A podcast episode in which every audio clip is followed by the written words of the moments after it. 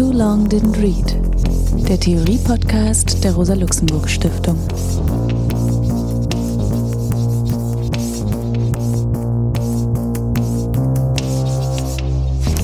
Hallo, mein Name ist Alex Demirovic. Ich begrüße euch zum Theorie-Podcast der Rosa-Luxemburg-Stiftung. Heute behandeln wir das Buch von Lenin, was tun. Dieses Buch, also unter diesem Decknamen, Kampfnamen Lenin, veröffentlicht. Seitdem hat Lenin dann auch diesen Namen beibehalten, also seinen Familiennamen Ulyanov dann nicht mehr weiterverwendet, ist 1901, 2 geschrieben und publiziert worden aus dem Exil in München, wo Lenin dann eben war.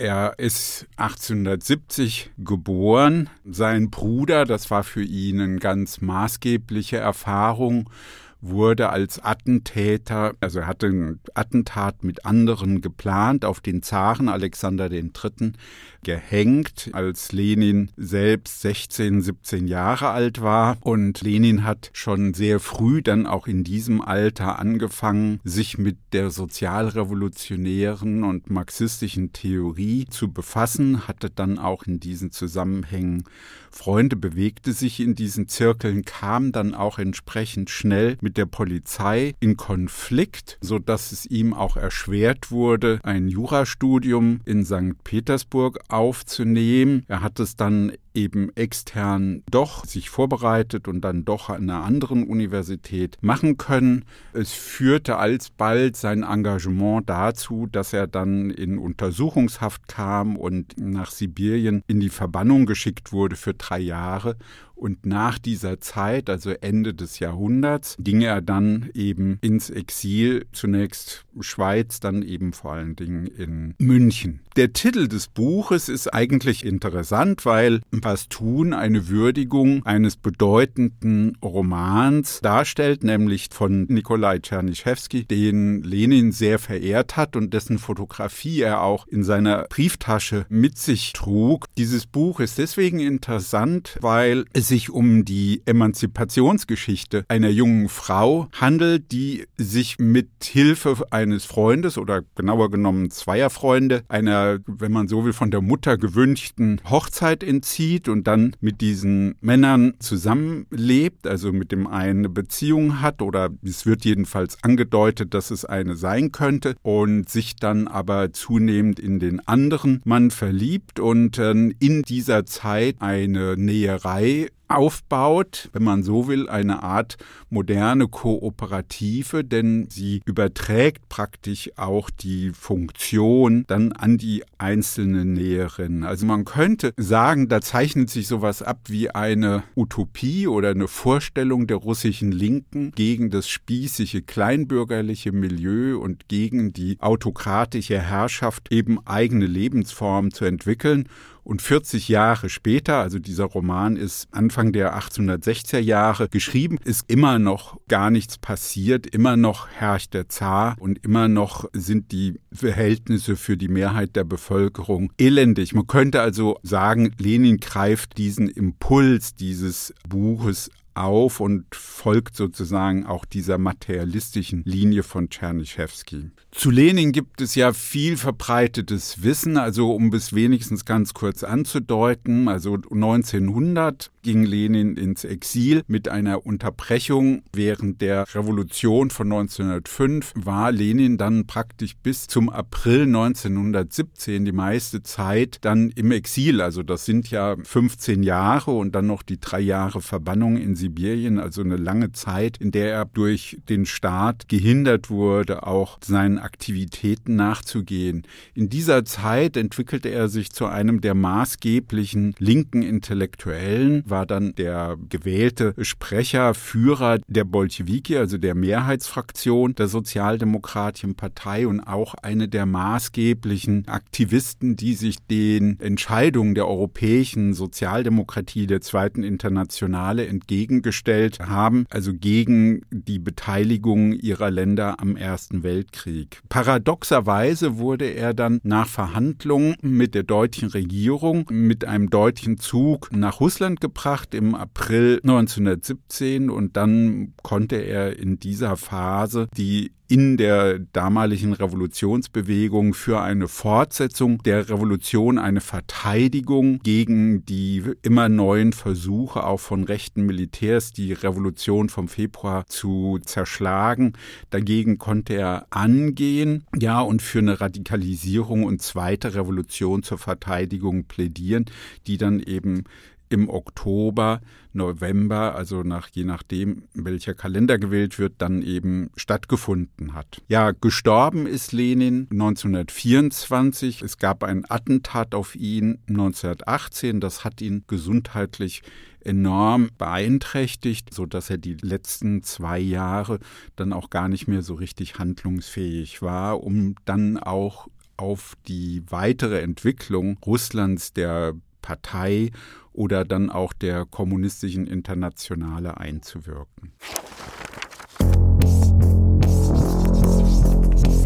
Nach meinem Verständnis ist das Buch von Lenin durchaus zu vergleichen mit einem anderen Buch, was 400 Jahre vorher geschrieben wurde, nämlich dem Buch von Machiavelli, der Fürst. Also insofern denke ich, dass Lenin eine der großen Theoretiker im Feld der politischen Theorie ist und dass er auch die Vorstellung hat, dass es darum geht, die politische Logik als eine eigene autonome Sphäre des Handelns zu begreifen. Wenn man das vergleicht, dann könnte man sagen, na ja, worum ging es Machiavelli? Es ging ihm um die Herstellung des Nationalstaats durch einen Fürsten, durch einen Führer. Machiavelli hat gesehen, dass Herrschaft aus Zwang und Konsens besteht, dass es notwendig ist für politische Aktive, sich auf Gelegenheiten einzustellen, also Fortuna, also die Möglichkeit der Veränderung zu nutzen. Und er wollte das mit einer nationalpopularen Praxis, in der eben auch die einfachen Bauern vom Land an den politischen Prozessen, in diese politischen Prozesse einbezogen wurden.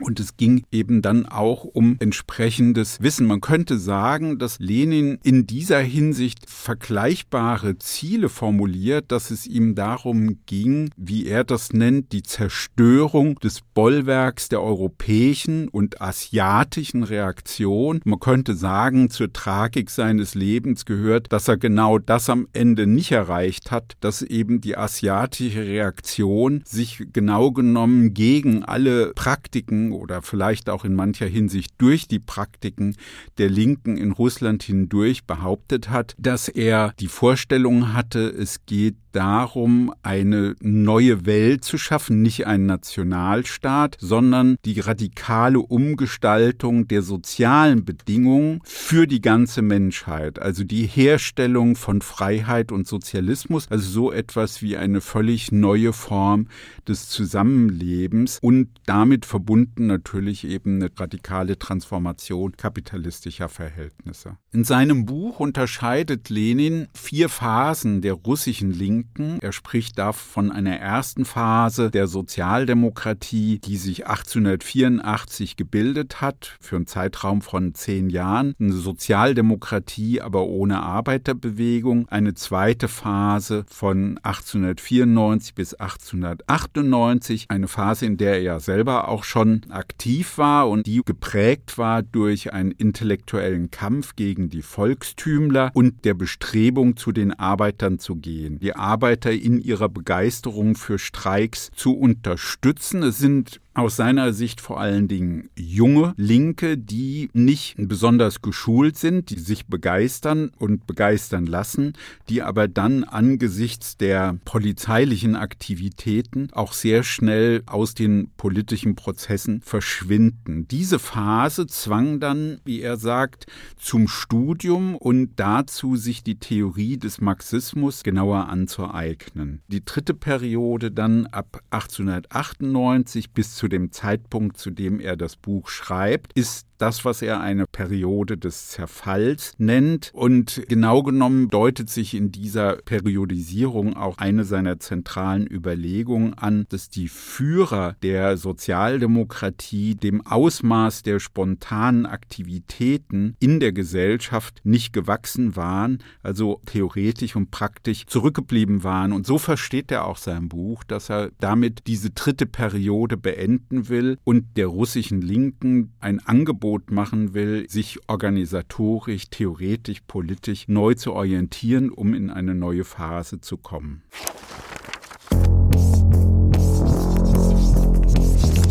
Das Buch von Lenin ist ja klarerweise eine Art Kampfschrift in fünf größeren Abschnitten. Zu Beginn geht es ihm darum, dass er kritisiert eine Position, die er unter dem Stichwort Freiheit der Kritik verhandelt. Also die Vorstellung, dass eben in einer sozialdemokratischen Partei eine Freiheit der Position zur Geltung kommen soll. Und aus seiner Sicht führt es am Ende dazu, dass innerhalb der Partei alle möglichen Meinungen gleichermaßen zur Geltung kommen und damit aber die Zielsetzung der Sozialdemokratie verwässert wird, dass es nämlich nicht mehr darum geht, zu einer wissenschaftlichen Begründung des Sozialismus beizutragen. Das ist aus seiner Sicht ein ganz wichtiger Punkt, dass es sich dabei um ein präzise zu bestimmendes Endziel handelt, das, was er auch als notwendig und unvermeidlich betrachtet. Nun kann man sagen, das hat ja so eine geschichtsphilosophische Akzentsetzung, wie wenn das gleichsam naturgesetzlich vonstatten geht. Mein Eindruck ist, dass Lenin eher damit sagen will, wenn gesellschaftliche Probleme auf eine bestimmte Weise überhaupt gelöst werden sollen und können, dann geht es eben nur, wenn man sozialistische Perspektiven dabei vor Augen hat. Das heißt, werden die Produktionsverhältnisse, die grundlegenden gesellschaftlichen Verhältnisse nicht verändert, dann reproduziert sich die Form von Herrschaft und die Demokratie trägt eher zu Sozialreformismus, also zu einem Ausgleich der Widersprüche und nicht zu einer Überwindung genau dieser Widersprüche. Das heißt, aus seiner Sicht ist es ein Rückfall hinter das Erkenntnisniveau, weil er der Meinung ist, dass eben, wenn ich etwas als richtig erkenne, dann ersetzt das das Alte und dann koexistiert es nicht als beliebige Meinung nebeneinander. Also man kann nicht einfach Ptolemäer sein und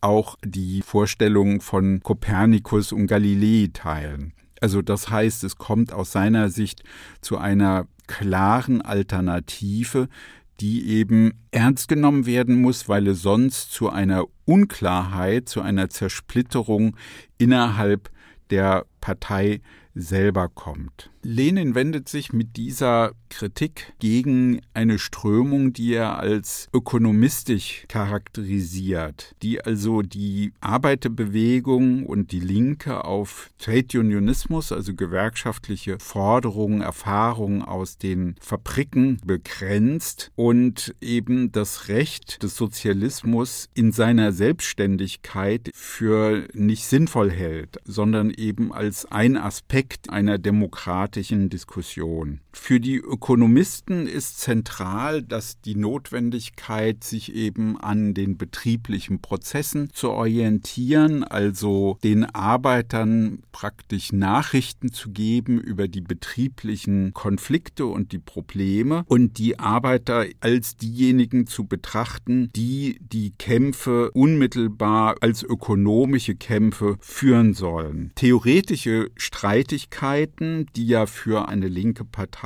von großer Wichtigkeit sind und für die Herausbildung von politischen Einschätzungen und politischen Perspektiven werden eher als hinderlich betrachtet. Der Vorwurf von Lenin besteht darin, dass Freiheit der Kritik, die eben von dieser Strömung gefordert wird in der parteilichen Diskussion, nach seinem Verständnis heißt also frei sein von jeder durchdachten Theorie, also auf Eklektizismus hinausläuft, auf Beliebigkeit der Position. Und aus seiner Sicht ist die Folge ein Absinken des theoretischen Niveaus in den Debatten und in den Einschätzungen der Linken.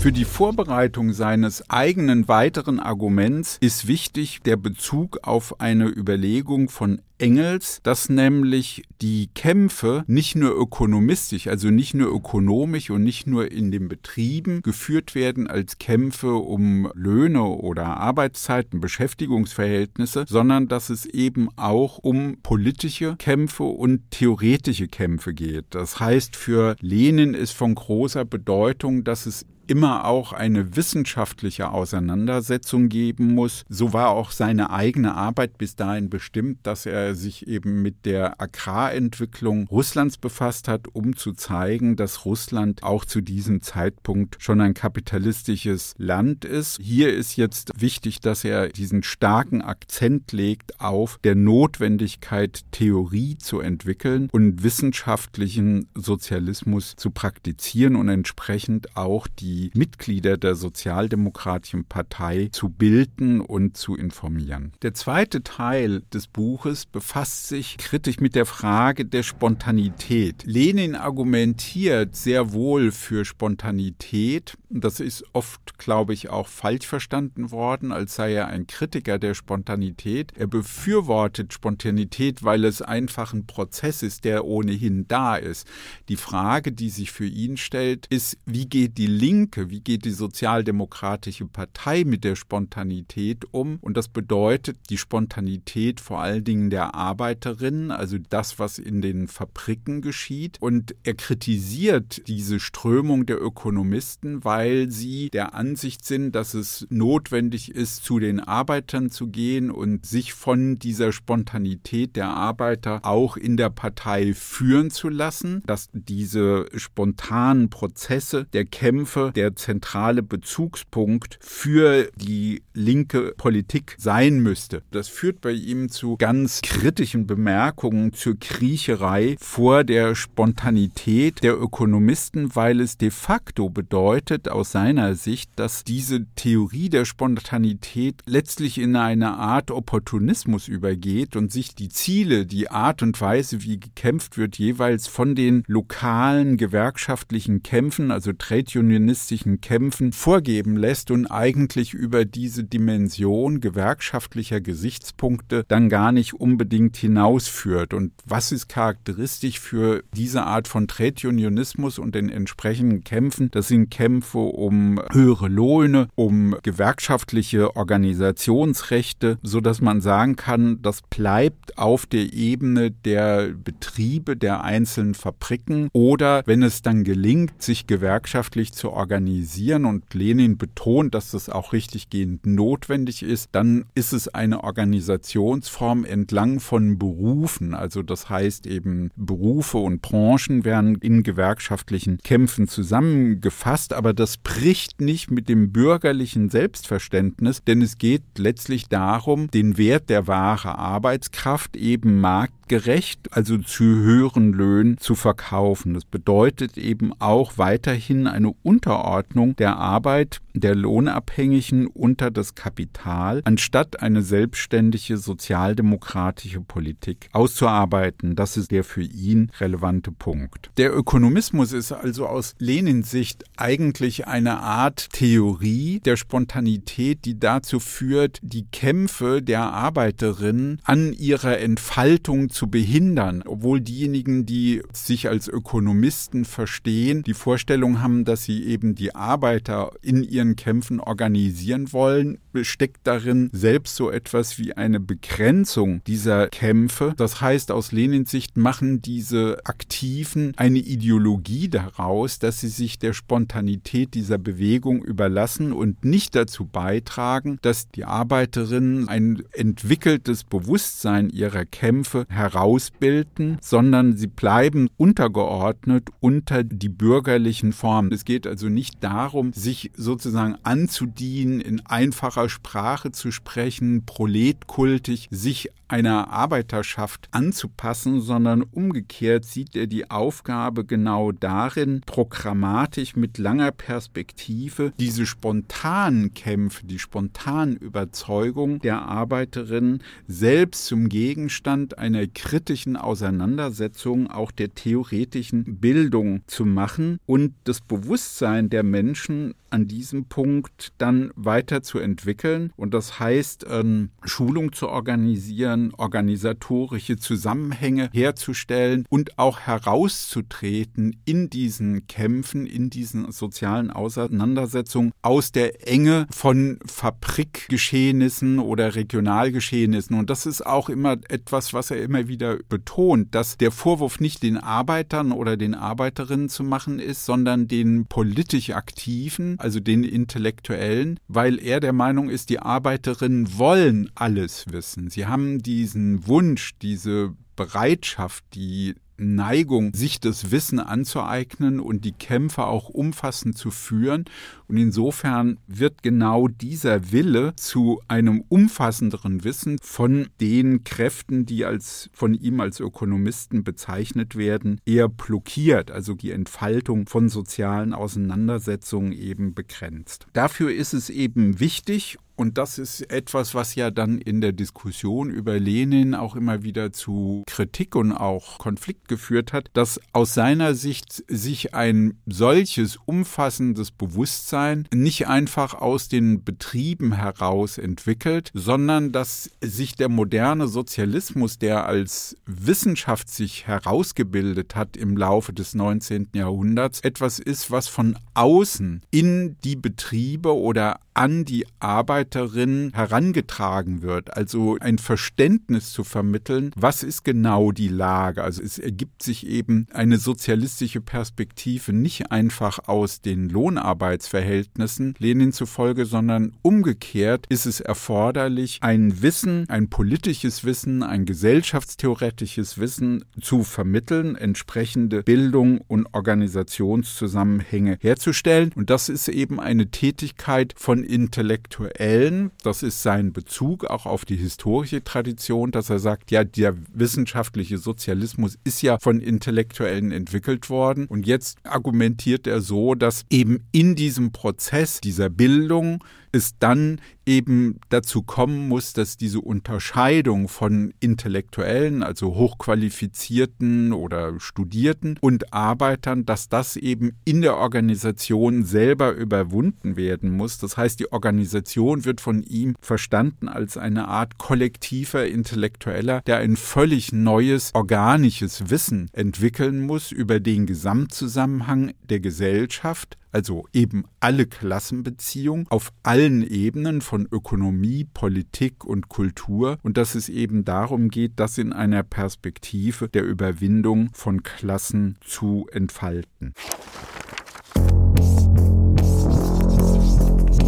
Vor dem Hintergrund dieser Kritik wird ja verständlich, dass Lenin dafür plädiert, eine Organisation zu schaffen von besonders ausgebildeten, kompetent gemachten Menschen, eben berufsrevolutionäre Kader, die in der Lage sind, dauerhaft den Prozess der Veränderung zu organisieren und dafür einzutreten. Das hat viel mit dem Hintergrund und den Erfahrungen zu tun, die Lenin anspricht für die 90er Jahre, wo eben aufgrund des handwerklichen Charakters Charakters der Aktivitäten es immer wieder möglich war, für die politische Polizei die Gruppen zu beobachten, auch angesichts der jungen Leute ohne Erfahrung, die zu verhaften, weil sie von der Polizei gut beobachtet werden konnten. Und dadurch konnte gar keine Kontinuität in den Kämpfen führen. Die Linke wurde sozusagen auf diese Weise immer wieder geschwächt. Und dagegen wendet sich jetzt dieses Organisationsmodell von Lenin, also unter Bedingungen einer starken politischen politischen Polizei mit immer neuen Verhaftungen und Verbannungen und Exilierungen überhaupt Stabilität zu schaffen und Kontinuität herzustellen. Das verbindet sich mit einer Kritik auch an der Vorstellung eben lokaler Zeitungen oder lokaler Enthüllungen, ja, also Zeitschriften, Zeitungen, Flugschriften, die eben vor Ort von linken Gruppen gemacht werden, weil er der Meinung ist, dass das kaum zu diesen von ihm selbst ins Auge gefassten Bildungsprozessen führt und dass er deswegen dafür plädiert und das entspricht ja seiner eigenen Praxis, nämlich eine russlandweite Zeitschrift zu haben, die Iskra, an der er selber ja mitgearbeitet hat und der es darum ging, eben die linken Gruppierungen in Russland wechselseitig in Kenntnis zu setzen von den betrieblichen Kämpfen, aber auch von den politischen Forderungen, von den theoretischen Debatten, um auf diese Weise zu einer allgemeineren Bildung, Theoriebildung und Organisation dann eben beizutragen. Das konnte unter Bedingungen der Verfolgung, der Konspiration natürlich nicht demokratisch sein. Darüber ist sich Lenin ganz bewusst, dass es eine wirkliche Einschränkung ist, aber diese Einschränkung sieht er jetzt nicht als logischen Bestandteil seines Konzepts, sondern als Ergebnis der polizeilich-politischen Situation, mit der die Linke in Russland zu tun hatte. Ja, also wenn man auf dieses Buch von 1902 dann blickt, stellt sich die Frage, warum Lenin lesen? Weil Lenin ist ja in der Diskussion immer wieder stark kritisiert worden als einer derer, die eben so wenig demokratisch war und autoritäre Parteientwicklung begünstigt hat. Aber man könnte sagen, es gibt eine Reihe von interessanten Überlegungen, die man aufgreifen kann oder die man übersetzen muss, weil wir ja unter völlig anderen historischen Bedingungen leben, einer demokratischen Gesellschaft, langer Erfahrung. Und die Linke hat ja auch darauf reagiert seit den 1960er Jahren mit antiautoritären Praktiken, neuen Formen der Parteibildung und so. Aber warum Lenin lesen? Ich glaube, es gibt dafür gute Gründe. Das ist eigentlich seine bemerkenswerte Kritik an einer Art Arbeiterzentrismus, an einem Ökonomismus. Oft wird er ja genau damit gleichgesetzt, ja, also Proletkult und genau das stimmt nicht. Er argumentiert ausdrücklich dafür, dass es darum geht, durch entsprechende Organisationsverhältnisse Bildung zu ermöglichen, Arbeiterinnen an der höchsten entwickelten Theorie der Emanzipation teilhaben zu lassen, was auch einschließt, dass sie selbst aktiv an dieser Theorie mitwirken und dass es damit um eine Überwindung ja von nur gewerkschaftlichen, nur spontanen tanneistischen Mustern des politischen Kampfes geht und darum, mit einer langen Perspektive für eine radikale Transformation von Lebensbedingungen einzutreten, die auch weit über den Nationalstaat hinausgehen, also wie er selber sagt, Bedingungen für die Menschheit herzustellen. Und ich glaube, in dieser Weise Lenin aufzunehmen, kritisch zu lesen, auch kritisch gegenzulesen, scheint mir für eine weitere linke Diskussion wirklich ein wichtiger Beitrag.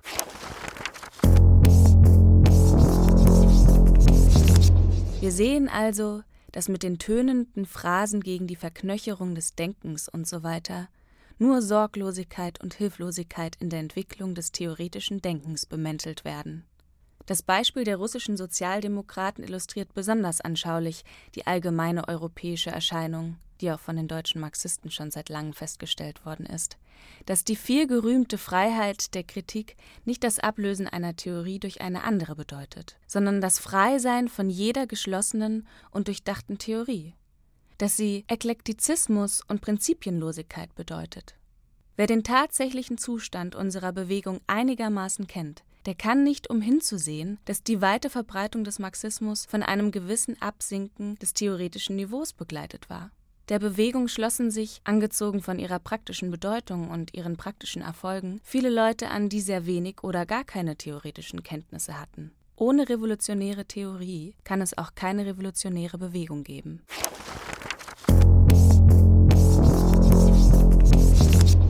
Ich begrüße heute zum Gespräch Dietmar Dart. Hallo Dietmar. Hallo. Schön, dass du da bist und wir gemeinsam über Lenin sprechen. Dietmar, um ihn kurz vorzustellen, versteht sich als Schriftsteller. Das hat er auch mit zahlreichen Büchern, Romanen und Sachbüchern auch, glaube ich, sehr gut gezeigt. Er war lange Redakteur bei der Zeitschrift Specs und ist mittlerweile mit Unterbrechung 20 Jahre in der Redaktion der Frankfurter Allgemeinen Zeitung. Ja, du hast dich ja auch mehrfach zu Lenin geäußert in Staat und Revolution, einer kleinen Veröffentlichung des Buches bei Leica gibt es ein Vorwort von dir und wie ich finde auch einen witzigen, ein bisschen knalligen Text zu Lenin, zehn lebendige Lehren, Rede zum Lobe Lenins aus Anlass seines 90. Todestages, wo du sagst, dass es mindestens 200 Gründe gibt, Lenin zu lesen und dann führst du zehn dieser Gesichtspunkte auf und wünschst ja auch, dass es ihn wieder gäbe. Ja, wie ist das für dich? Also der Text liegt ja jetzt auch schon wieder eine Weile zurück. Lenin gibt es nicht. Wer naja, es gibt, glaube ich, zwei Punkte, die mir einfallen würden und die ich jetzt gar nicht in diesem Text suchen würde, aber die wahrscheinlich die Gründe sind, warum ich ihn geschrieben habe damals. Das eine ist ein biografischer. Ich bin nämlich der, glaube ich, relativ seltene Fall von jemandem, der erst Lenin und dann Marx gelesen hat. Und das lag schlicht und einfach daran, dass in dieser südbadischen Gegend, wo ich aufgewachsen bin, in der Nähe von Lörrach, war immer eine sehr aktive Antifa, also zumindest in den 80ern. Und da ging es also sehr stark um logistische und Organisationsfragen. Da ging es darum, wie oft muss man sich treffen, was muss man verabreden, worauf muss man reagieren. Und über Organisationsfragen findet man natürlich unter anderem in dem Buch, über das wir heute reden wollen, bei Lenin mehr als bei Marx, einfach weil er mehr Erfahrung mit Organisationsarbeit ja. als Konspirateur und so gehabt hat. Und das ja. Zweite ist, dass mit den Jahren der Respekt, die Neugier und andere Dinge bezüglich Marx bei mir immer weiter gewachsen sind, das hat aber nicht das Interesse an Lenin überschrieben, weil es ja tatsächlich so ist, dass Marx immer wieder betont, dass sozusagen das, was tatsächlich passiert und was Leute wirklich machen, ihm eigentlich wichtiger ist. Das ist aber trotzdem eine Theorie. Also es ist eine Theorie, die sozusagen den Platz der Theorie woanders sieht, als Leute, die denken, wenn man sie hat, reicht es schon. Und das heißt, dass sozusagen sein eigenes Interesse, glaube ich, im Rückblick, wenn es Marx heute gäbe, weil du sagst, ob es Lenin heute gibt, sehr stark auf jemanden wie Lenin, natürlich auch auf jemanden wie Mao oder so äh, richten würde. Genauso wie er auf die Pariser Kommune reagiert hat, gesagt hat, jetzt muss ich die ganze Theorie nochmal anders schreiben. Ja, ja. Hätte er mit Sicherheit die ganze Theorie, wir wissen nicht wie, anders geschrieben, in Kenntnis dessen, was Lenin gedacht, gemacht und äh, geschrieben hat. Ja. So, also das Persönliche ist das eine, das andere ist, dass ich glaube, ja. je größer das Interesse an Marx ist, desto weniger kann man darauf verzichten, sich mit Lenin zu beschäftigen. Ja, Gramsci hat ja auch die, wie ich finde, auch ganz hübsche Überlegung, dass ja Lenin gewissermaßen sich wie Paulus zu Jesus, Lenin zu Marx verhält, dass es genau genommen ohne Lenin auch die Wichtigkeit der Diskussion über Marx so gar nicht geben würde. Ja, also tatsächlich könnte man ja auch Lenin als jemanden begreifen, der wirklich genuin zu einer Theorie der Organisation, ja, in der Diskussion der Linken und im Anschluss an Marx dann beigetragen hat. Also du arbeitest ja selber in Medien, gewissermaßen nebenberuflich, ja, mhm. hast also sehr viel Erfahrung. Lenin plädiert ja dafür, ein neues Medium zu schaffen. Also die Iskra, genau genommen, zielt ja der ganze Text von Was tun auf diese Zeitschrift als Organisationszusammenhang. Es sollte ja nicht nur mhm. eine Zeitschrift sein, sondern er begreift ja da auch schon im Vorgriff auf Gramsci, wenn man so will, begreift er ja die enorme Bedeutung einer Zeitschrift selbst als einen politischen Zusammenhang, als als eine Aktivität. Ja? Jetzt haben wir ja heute völlig andere mediale Verhältnisse. Wie stellt sich das für dich dar? Also ich würde sagen, diese Idee Zeitung als kollektiver Organisator, womit das ja beginnt. Also ja, genau. was tun ist ein genau. Buch über seinen Parteibegriff, aber lustigerweise beginnt es mit einem Medienbegriff, nämlich damit, mhm. dass wir diese Zeitung brauchen für ganz Russland. Und dann kommt ein materialistisches Argument, also keins, das sagt, in der Zeitung stehen die Ideen und die Leute müssen die Ideen erfahren und dann werden sie die ausführen. Das wäre ja sozusagen der Primat der Idee. Ja. Sondern er sagt, die Arbeitsweise von Zeitungsredakteuren, die Arbeitsweise von Zeitungskorrespondentinnen und Korrespondenten ist die richtige Arbeitsweise, um Leute zu Revolutionärinnen und Revolutionären zu machen. Und das ist im Grunde eine medientheoretische Weiterentwicklung dieser Idee, die vor allen Dingen bei Engels, aber auch bei Marx immer wieder steht. In der Fabrik lernen die Leute bereits, was sie brauchen, um Sozialismus zu machen. In der Fabrik lernen sie die Disziplin, die nötig ist, dieses Gesellschaftssystem mhm. abzuschaffen und so. Das heißt, eine Praxis wird sozusagen als Vorbild genommen für einen Vorgriff auf eine andere Art, Gesellschaft zu organisieren oder wie du vielleicht auch sagen würdest, Arbeitsteilung in diesem Sinne, anders zu denken. Und jetzt ist es ja so, die Zeitungen, ähnlich wie der Buchdruck, waren ja sozusagen antifeudale Medien im Sinne von Öffentlichkeitsmedien, die eben das, was in der Gesellschaft gedacht wird, anders und vielleicht demokratischer, da müsste man dann drüber reden, weil ja viele auch sagen, das Internet ist so demokratisch, ist es ja natürlich gar nicht, organisieren als, sagen wir mal, Ideenvermittlung im Mittelalter war einfach am Sonntag in der Kirche wird gepredigt. Und das heißt, dieses Medium war sozusagen insofern ein schnelleres und ein agileres und wendigeres und plastischeres als die Ideologieproduktion des Feindes der bürgerlichen Revolution. Und wir haben heute aber eine Situation, also es war ja so bei diesem Hauptideologieproduzenten Kirche, der ja in Russland zu der Zeit auch noch eine große Rolle gespielt hat, es war ja ein halbfeudales Land noch. Und bei diesem Hauptideologieproduzenten Kirche war es ja so, dass die Ideologie sozusagen finanziert wurde von was anderem, von Grundbesitz, von Verflechtung mit Adel und so weiter, dann auch bald von kapitalistischem Zeug. Während die Medien, die heute die Ideologievermittlung machen und die heute heute sozusagen dieses merkwürdige nordkoreanische Synchronschwimmen der Köpfe organisiert, dass man das Gefühl hat, letzte Woche hat doch keiner davon geredet, jetzt reden alle von demselben Dreck und auch alle in demselben Ton. Das sind ja diese sozialen Medien, das sind diese Internetgeschichten. Und das Fatale daran, wo man sozusagen jemand bräuchte, eine Denkerin oder ein Denker von Lenins hartem Zugriff, ist, dass es nicht mehr so ist, sie haben sozusagen eine ökonomische Basis und dann haben sie eine Ideologie, die sie damit verbreiten, sondern wir verschaffen ihnen durch unsere Mitarbeit an diesem Internet auch noch die ökonomischen Mittel, uns diesen Scheiß zu erzählen. Das heißt, es wäre so, wenn die Kirche von Gebeten hätte leben können. Und jedes Mal, wenn Aber ich was klicke, weil zum Beispiel Amazon hat bis 2019 in Amerika noch Verluste geschrieben mit diesem Versandhandel, ist natürlich anders geworden durch die Pandemie, hat sein Geld verdient mit Werbung und Cloud-Scheiß. Und genauso sind sozusagen diese ganzen Facebooks und Twitters und so, die leben davon, dass wir ihnen die Informationen geben, mit denen sie eigentlich handeln. Und das ist ein Kreislauf, in den du schwer einbrechen kannst kannst. Denn was Lenin damals nur brauchte, ist motivierte Leute, paar Druckerpressen und so weiter. Aber das Internet funktioniert nach meiner Erfahrung, weil du gesagt hast, nach, aus der Medienerfahrung, ja, so. Genau. Die einzigen, die da wirklich große Player sind, sind die, die mit sehr viel Geld reingehen von Anfang an. Es ist sozusagen gleich eine Monopolgeschichte. Oder die sehr, sehr früh sind, wie bei uns Spiegel Online. Das heißt, beide Spiele sind gelaufen. Also eine Opposition hat einfach nicht so viel Geld, jetzt im Netz was zu starten, was alles umbläst. Und eine Opposition käme jetzt auch spät. Ich habe überhaupt keine Antwort drauf, aber ich hoffe, dass jemand sozusagen mit der Intelligenz und auch mit den Erfahrungen, die Lenin hatte, diese Frage wieder an den Anfang stellt. Wie kriegen wir die Köpfe weg von dieser also, Maschine? Ich habe mich geräuspert, weil ich dachte, naja, alleine nur von den Klicks kommt es ja noch nicht. Es mhm. sind ja die riesigen Werbeetats der Unternehmen. Genau. Also letztlich eine riesige Ausdehnung der kulturindustriellen Prozesse, dass eben um Märkte Märkte stabil zu halten, Konsum anzuregen, dafür sehr viel Geld in die Hand genommen wird. Und das ist ja in der Tat auch ein neues Phänomen. Also, dass eben die Ausbeutung so gesehen nicht nur in den Betrieben stattfindet, sondern auch, wenn man rausgeht von der Arbeitsstätte, dann setzt eine ganz andere Form der Ausbeutung an, nämlich als zahlungsfähiger Kunde auf, wie das jetzt eben heißt, für diesen Fall der proprietären Märkte, also Unternehmen, die riesige Märkte praktisch monopolartig kontrollieren und damit eben sehr viel kassieren können. Also das finde ich in der Tat eine interessante Frage. Wie kommt man dazwischen? Ich habe einen anderen Aspekt hat mich bei dem beschäftigt, was du anfangs gesagt hast, nämlich die Zeitung als Organisation und organisatorischer Zusammenhang.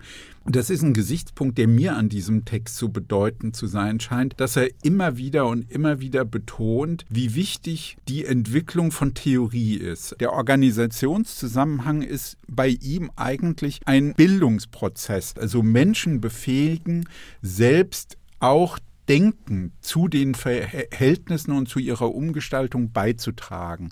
Und äh, da habe ich das Gefühl, da bricht es eigentlich ein bisschen mit der Medienlogik, weil Medien sind ja schon eigentlich auch vielfach Mitteilungsmedien, die auch im Großen und Ganzen durchaus passivieren. Also mhm. selten sind ja Medien so, dass sie Leute systematisch versuchen einzubeziehen in die Aktivität. Ich glaube, dass du in einem Punkt tatsächlich die Wurzel zu fassen gekriegt hast, gerade eben, weil du sagst Bildungs- oder Erkenntnis- oder Aufklärungserfahrung organisierter Art, gemeinsam, kollektiv. Denn alles andere, was an dem Buch sozusagen epochal war, was ein Einschnitt war, hängt damit zusammen. Selbst die Dinge, die dann kritisiert werden, also warum demokratischer Zentralismus oder äh, warum Berufsrevolutionärinnen und Revolutionäre, warum nicht freischaffend und so. Ja. Er begründet ja. es immer mit Wissensstand. Er sagt immer, das Bewusstsein zum Beispiel genau. ist nicht da, wenn du ja. jeden Tag mal lochst und dann nach Hause gehst. Genau. Übrigens, das hat sich auch eher verschärft, würde ich sagen. Noch vor 20 Jahren, 25 Jahren war es so, alle Leute, die ich in Medien kannte, hatten einigermaßen entspannte Gemüter nach der Arbeit. Mhm. Das war überschaubar, das war nicht wie jemand, der im Pennymarkt an der Kasse sitzt, dieses Ding durchzieht und dann macht es piep, piep, piep und am Ende kannst du dich irgendwie nur noch mit dem Gesicht nach unten wohin legen. Aber jetzt ist es so, durch dieses Internet, gerade zum Beispiel im Zeitungsbetrieb, ist es so, das will 24 Stunden am Tag Stoff. Das heißt, ich kann nicht mehr um 17 Uhr sagen, das machen wir morgen, wenn dann ein Regisseur stirbt als Filmregisseur, sondern das muss ich machen, weil ich Filmredakteur bin. Und das heißt, alle Leute, die ich in diesen kulturindustriellen, in diesen Medien, in diesen Vermittlungsberufen kenne,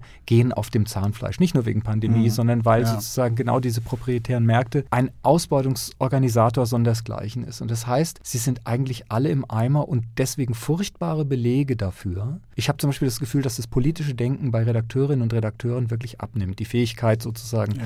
zu differenzieren. Und das liegt daran, dass, wie Lenin sehr richtig sagt, wenn du ausgesaugt bist, machst du keine weiteren Gedanken mehr als ich will mehr Urlaub, ich will mehr Lohn. Also ja. das, was ja ein gewerkschaftliches Bewusstsein nennt. Und das heißt, um darüber hinauszugehen, brauchst du tatsächlich, das musst du organisieren. Und insofern würde ich dir recht geben, seine ganze Frage kreist darum, wie kommt die Dummheit, die diese Ungerechtigkeit stützt, in die Leute rein und wie kriegen wir sie da raus? Dummheit, also finde ich in dem Zusammenhang ganz interessanten Begriff. Ich würde den gerne noch ergänzen mit einem anderen, nämlich Eklektizismus, der zu dem passt, was du ansprichst, dass ich finde, die Leute haben wenig Zeit. Sie haben wenig die innere Ruhe, sich Gedanken zu machen, Erfahrungen zu verarbeiten, das sozusagen fortzuentwickeln oder auf Impulse zu reagieren. Aber das führt dann auch zu so einer Art von Zufallslektüre, von Zufallsdiskussion. Also wenn ich das so beobachte, dann habe ich das Gefühl, Leute zum Beispiel in den Gewerkschaften, aber selbst in den Universitäten, dass sie gar nicht in der Lage sind, systematisch zu lesen, längerfristige Fragestellungen zu verfolgen, sondern da wird dem Feuilleton das gesagt, ach, das klingt interessant, das nehme ich mal. Und dadurch setzt sich alles so derart puzzelmäßig zusammen, mhm. aber ein Puzzle, wo eigentlich die Steine zu keinem Bild führen. Es gibt so einen Hang zu sagen, Aufmerksamkeit auf ökonomische Auseinandersetzungen ja. heißt kein Interesse an Theorie. Und das stimmt ja genau nicht, denn das Ökonomische verstehe ich ja nur, wenn ich eine Theorie habe, sozusagen, genau. was da abläuft. Und ich habe eben die Erfahrung gemacht, das Schlimmste, wenn man Lenins Buch jetzt misst an dem, was gerade los ist, ist, er sagt, ich will die Leute über ihr, er sagt Trade Unionistisches, weil Gewerkschaft halt eine englische Erfindung ist in seiner Optik, in der marxischen Optik. Ich will die darüber hinaustreiben zu einem politischen Bewusstsein. Mhm. Und der Unterschied zu damals ist wirklich, das kann man nicht dramatisch genug betonen, dieses trade-unionistische Bewusstsein ist ja schon nicht mal mehr da. Das heißt, die Leute sind ja gar nicht in diesem Kampf um ihre Löhne, um ihre Geschichten, sondern sie haben weitgehend resigniert, soweit ich es sehe. Also zum Beispiel erstens natürlich, weil die ganzen Flächentarifverträge weg sind, weil die Verbetrieblichung läuft, dass also in jedem Betrieb gemauschelt wird, komm, ich gebe dir mehr Urlaub, aber dann musst du das aushalten, machst mhm. du da Überstunden und so. Dann ist es so, es gibt immer mehr Menschen mit Werksverträgen, mit prekären, mit unklaren Verhältnissen, wo du also so eine Sache hast wie allein als freischaffender Taximensch, der noch sein eigenes Taxi hat oder vielleicht zwei mehr, einen Streik zu organisieren, ist fast unmöglich. Ich habe in Basel mal jemand erlebt, der das versucht hat, weil, ja. weil weil Über reinkam und gesagt hat, wir streiken an dem Tag, um klarzumachen, die Stadt muss für uns was tun. Und dann war er der Einzige, der streikt. Und dann hat er andere Taxifahrerinnen und Taxifahrer gefragt, wieso habt ihr nicht gestreikt? Na, ehrlich gesagt, wir dachten, an dem Tag ist Streik, da haben wir mehr Kundschaft. Das heißt, die Solidarität wird untergraben von dieser ganzen Als Struktur. Problem. Genau, und das sind die Freelancer ja. und die Leute, die aber noch eine Festanstellung haben, sind ja so, ich sage jetzt mal, ich habe aus einem großen deutschen Medienunternehmen folgende horrific Geschichte gehört. Da hast du einen Betriebsrat, das ist ein ganz feiner Kerl, der ist für Minderheitenrepräsentation, der ist für Quotierung, der ist für alles Mögliche. Aber er kommt aus einer Unternehmensstruktur, in der es die Content-Leute gibt, also die, die Inhalt schreiben, und die Verwaltung gibt. Und dann sagt er in der Kantine, ja, also ich glaube, wir müssen den Content-Leuten mal mehr Angst machen. Die in der Verwaltung wissen schon, sie werden entlassen. Die müssen jetzt mal schneller reagieren auf die Umläufe im Internet, was da für Themen gefragt sind. Ich werde da mal gucken, dass ich denen mehr Angst mache. Dass ein Betriebsrat denkt, es sei gut, Leuten Angst zu machen. Also, mhm. soweit ich weiß, auf diesen römischen Galeeren gab es diesen Menschen, der hinten trommelt. Aber ich glaube, der hieß dann nicht Betriebsrat. Aber ich meine, ich finde es halt ungleichzeitiger. Ja. Weil wir haben ja gleichzeitig auch die ganzen Aktivistinnen, die jetzt in der Gig-Economy, also Plattformökonomie, also ja versuchen, gewerkschaftliche Zusammenhänge zu schaffen. Also wenn man an Gorillas denkt, ja, aber auch, auch bei Liverando, also es hat ja verschiedene. Und selbst bei Amazon. Also genau, du hast schon recht, Amazon es gibt die Kämpfe. Ich wollte einfach nur sagen, die Kämpfe, auf die Lenin draufbaut, ja. die führen wir gerade erst wieder. Ja, genau. Lenin sagt, die sind schon ja. da, jetzt brauchen wir mehr. Aber eben, ja. Gleichzeitig, das, was mich jetzt an Lenins Text auch ein bisschen fasziniert hat, war, dass es ja in der Linken auch so eine Bemühung gibt, nach, also das hat ja sehr viel mit diesen Wahlentscheidungen für die AfD zu tun, zu sagen, ja, die Linke hat die Arbeiterklasse irgendwo vergessen oder links und rechts liegen lassen. Jetzt beschäftigen sich ganz viele mit Klassismus im Anschluss an Eribon. Ja, also um irgendwie doch einen Zugang zu schaffen, versuchen das auch oft autobiografisch aufzulösen. Und ich finde, bei Lenin gibt es jetzt so einen anderen Punkt, dass er eben mit dem Trade Unionismus ja gleichzeitig kritisiert diese Vorstellung, wir nähern uns den Arbeitern gleichsam so ganz vorsichtig und verständnisvoll und äh, abholen, wo sie sind, abholen, Quatsch. Ja. Genau, und nehmen sie und lassen sie da drin, wie sie sind. Und genau das macht er nicht. Also das kritisiert er genau an seinen sozialdemokratischen ja. Genossen, dass er sagt, nein, das ist der völlig falsche das Weg. Sind die Ökonomisten im Grunde. Ja, genau, das ja. sind die Ökonomisten, weil das bedeutet, genau genommen sich unterwerfen unter die bürgerlichen Denkformen, also die Warenförmigkeit der Arbeit, der Lohn, die Arbeitszeiten. Und eigentlich geht es ja darum, und auch deswegen Theorie, sie rauszuholen aus ja. diesem Verhältnis, ja. dass sie selber sehen, nein, wir gestalten auch intellektuell ja. die Welt mit völlig anderen Begriffen, mit anderen Mitteln. Und das ist ja Lenin aber so oft vorgeworfen, dass er elitär sei und von außen. Und er sagt, ja, von außen. Ja, weil nur aus der Immanenz dieses Arbeitsverhältnisses ergibt sich diese Einsicht noch nicht. Es braucht eben auch diesen Bruch in der Erfahrung, in der Erkenntnis mit den eigenen Lebensverhältnissen. Und das ist ja auch eine Frage, wo ich sagen würde, na ja, vor der stehen wir ja auch, weil viele Linke tatsächlich jetzt eher genauso diese Art von, ja, wir müssen verständlich sprechen für die Arbeiterinnen. Also es gibt sozusagen so eine Art neuen Proletkult. Zu sagen, sie sind irgendwie die Schwachen und wir helfen ihnen jetzt und so, das ist ja auch eine Arroganz, die Lenin, glaube ich, sieht im Sinne von, man weiß ja, dass er gegen kleinbürgerliche Intellektuelle immer was gehabt hat.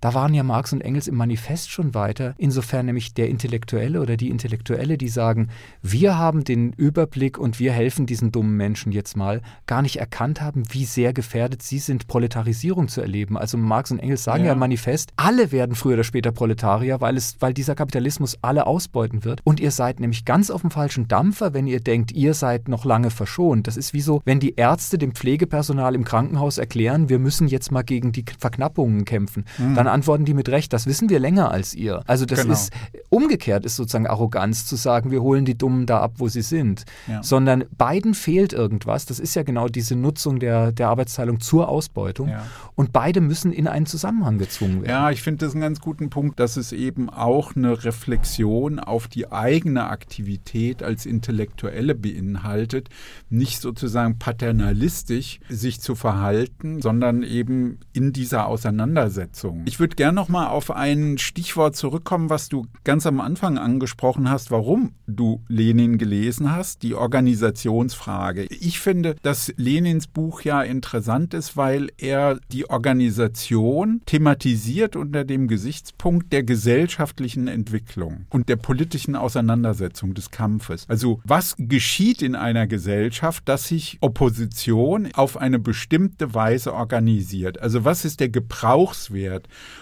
von Organisation für Menschen, die sich in Ausbeutungsverhältnissen, in Unterdrückungsverhältnissen befinden.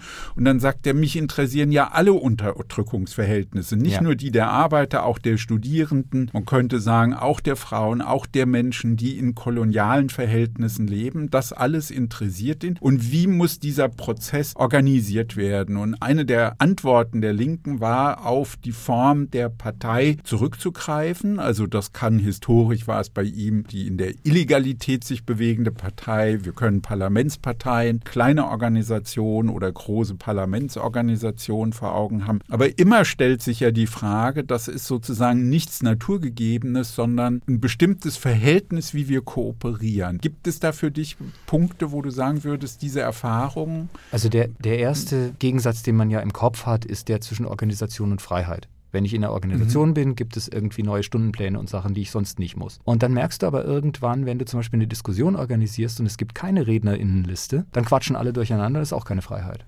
Das heißt, die Freiheit zu sagen, jeder darf, aber jede, jede und jeder darf eine halbe Stunde und zwar in der, der Reihenfolge, schafft dann eine Freiheit, schafft dann diese Räume. Und das merkst du halt, sobald du irgendwas willst, irgendetwas verhindern willst, was in deiner Stadt passiert, irgendwelche Nazis blockieren willst oder so, dass es ohne Absprache nicht geht. Und das Interessante an diesem Parteimodell bei Lenin, er hat ja ständig diese irren Metaphern, er spricht von Agenten, also er nimmt diesen Verschwörervorwurf sogar ironisch an in dem Buch.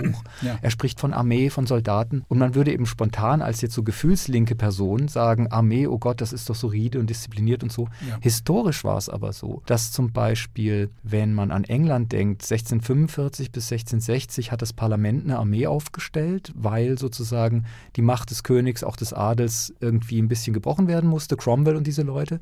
Das war die New Model Army. Das war die erste Armee, in der nicht automatisch Adlige die höheren Ränge hatten. Ja. Und sofort gehen Diskussionen los. Es gab dann diese Putney-Diskussionen. Mhm. Was wäre die beste Verfassung? Diese Levelers, eine Frühform einer sozialistischen ja. Bewegung, war super aktiv in dieser Armee. Das heißt, komischerweise dieses, wir treffen uns an einem bestimmten Ort, also das, was ja Engels auch sagt, wofür die Fabrik da sein kann, ja, wenn sie halt ja. einen nicht völlig fertig macht. Das sind Gelegenheiten, die man ergreifen kann oder die man eben schaffen muss. Und Lenins Vorschläge, wie man sie schafft, wie gesagt, das müsste man dann sehr genau gucken. Wie du sagst, unter Illegalität ist was anderes als nicht unter Illegalität. Wenn, sagen wir mal, Kapital versucht, eine sozialdemokratische Richtung eher zu bestechen als zu unterdrücken, wenn also die Gefahr eher ist, du wirst New Labour oder du wirst Schröder oder du wirst die schwedischen Sozialdemokraten oder die Demokratische Partei Partei unter Clinton, musst du eine andere Parteistruktur haben, das zu verhindern, damit deine Basis dagegen was tun kann, als in einer Illegalität oder so. Das sind alles nachrangige Fragen. Interessant ist aber, dass eben Lenins Auge dafür, wie man solche Module baut, extrem viel ausgelöst hat auf der ganzen Welt. Meine Lieblingsgeschichte ist die chinesische kommunistische Partei,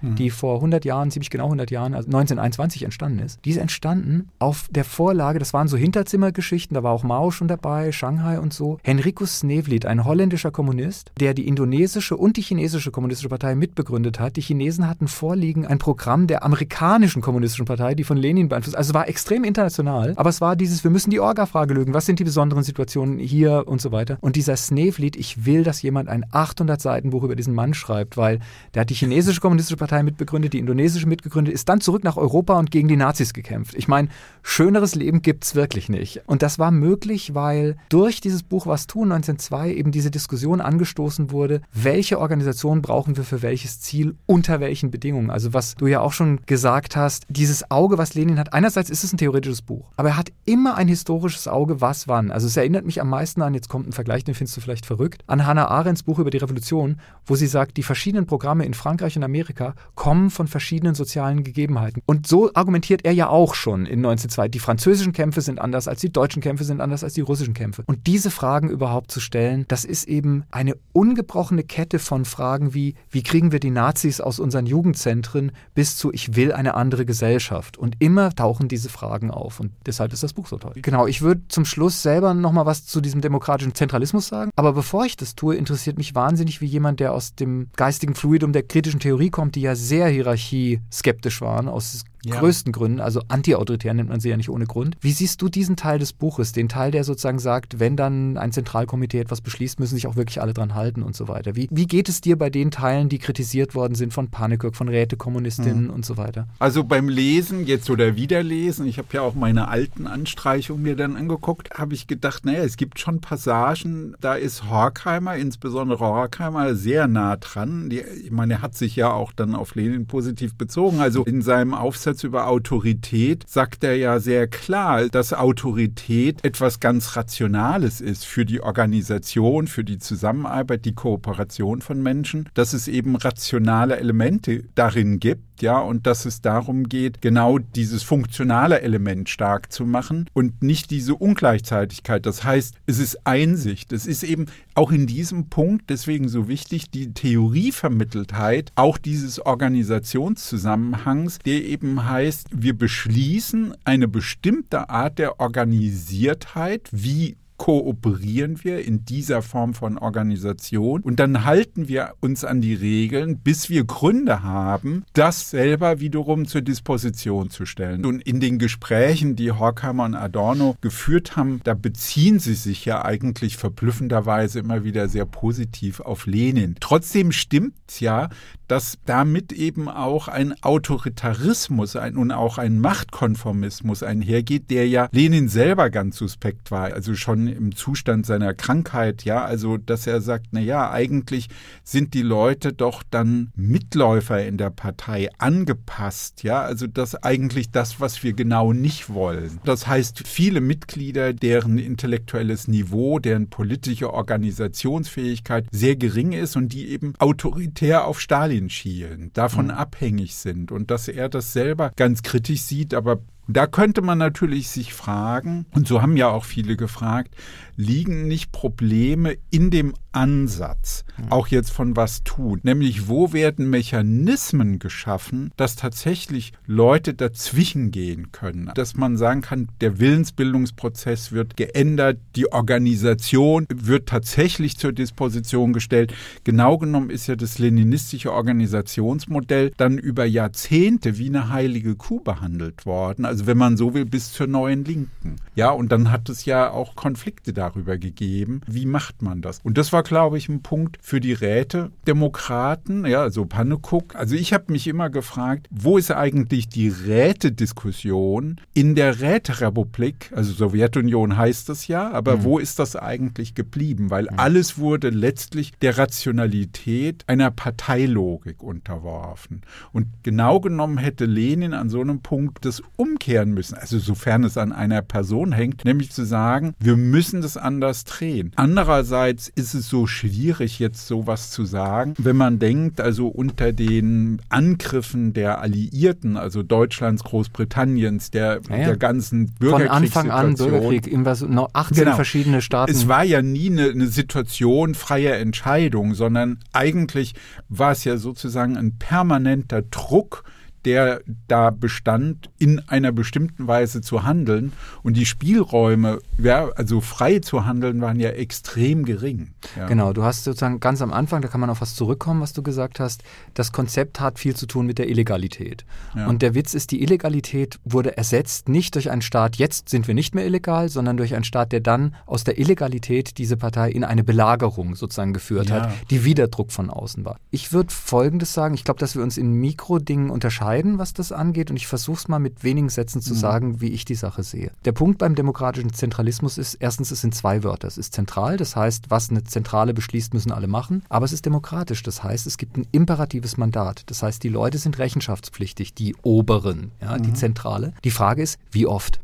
Wann werden die kontrolliert, wie stark werden die kontrolliert. Also genau was du sagst, gibt es eine Möglichkeit dazwischen zu gehen. Jetzt ist es so, dieses ganze Parlamentsprinzip zum Beispiel ist entstanden aus, wir können die Leute in einem Flächenstaat nicht dauernd fragen, ne? Rousseau, Montesquieu und so. Also machen wir Wahlen, dann stimmen andere für sie ab. Das gilt natürlich nicht mehr, wenn sie einfach nur auf einen Knopf drücken müssen und wir dann wissen, was die Leute wollen. Andererseits habe ich, weil du nach Erfahrung fragst, all diese basisdemokratischen Konzepte, die Grünen sagen Rotation, dann versteinert es nicht. Jetzt kannst du dir angucken, was ist aus der Partei geworden. Dann sagen die Piraten Liquid Democracy, da war ich auf dem Parteitag 2011, da graut's dir davor, was dabei rauskommt, wenn du ständiges Plebiszit hast. Das heißt, ich glaube, dass Elemente des demokratischen Zentralismus nötig sind für eine kämpfende Opposition. Ich würde aber so sagen, der schlimmste Fall, wo es schiefgehen kann, ist der, wo eben genau nicht mehr diese Möglichkeit besteht, der Rechenschaft die einzufordern. Zum Beispiel 2013 ist in einer leninistischen, wenn auch an Trotzki orientierten Organisation, ich sage nicht welche, in einem europäischen Land, ein Skandal explodiert. Da ist eine Frau, also hat irgendwie gesagt, sie ist Opfer sexueller Gewalt geworden von einem hochrangigen Menschen in dieser Partei. Das ist nie zur Polizei gebracht worden, weil wir sind ja Untergrund, wir sind ja Widerstand, wir sind ja gegen den Kapitalismus. Und dieser Mensch, den sie dann Genosse Delta nannten, es kam also nie raus für Außenstehende, wer das war, der wurde protegiert von diesem Laden, weil wenn du eine so hierarchische Struktur hast, ist so jemand natürlich geschützt. Ist ja klar. Und jetzt kann man daran verzweifeln und sagen, ja, dann ist es wohl doch falsch, so eine Organisationsstruktur zu haben. Und da fiel mir dann ein, naja, aber wenn du zum Beispiel eine Quotierung hast, wenn du verhinderst, dass sozusagen die Jungs das unter sich ausmachen und so, es gibt immer eine fortwährende Diskussion, die darum ringt, sozusagen ein Instrument. Wenn ich ein Gewehr habe und schieße mir damit in den Fuß, dann muss ich eben überlegen, okay, will ich noch ein Gewehr, will ich keins, was kann ich tun? Das heißt, mein Fazit dazu wäre, ich stehe dazu wie der Bert Brecht in seiner fiktiven Diskussion mit Karl Kraus über die Zeitungen. Also wenn man das Wort demokratischer Zentralismus ersetzt für das Wort Zeitungen, dann gibt es diesen Dialog in den Keuner-Geschichten von Brecht, wo Kraus sagt, ich bin ein großer Gegner der Zeitungen, ich will keine Zeitungen. Und Brecht sagt, ich bin ein größerer Gegner der Zeitungen, ich will andere Zeitungen.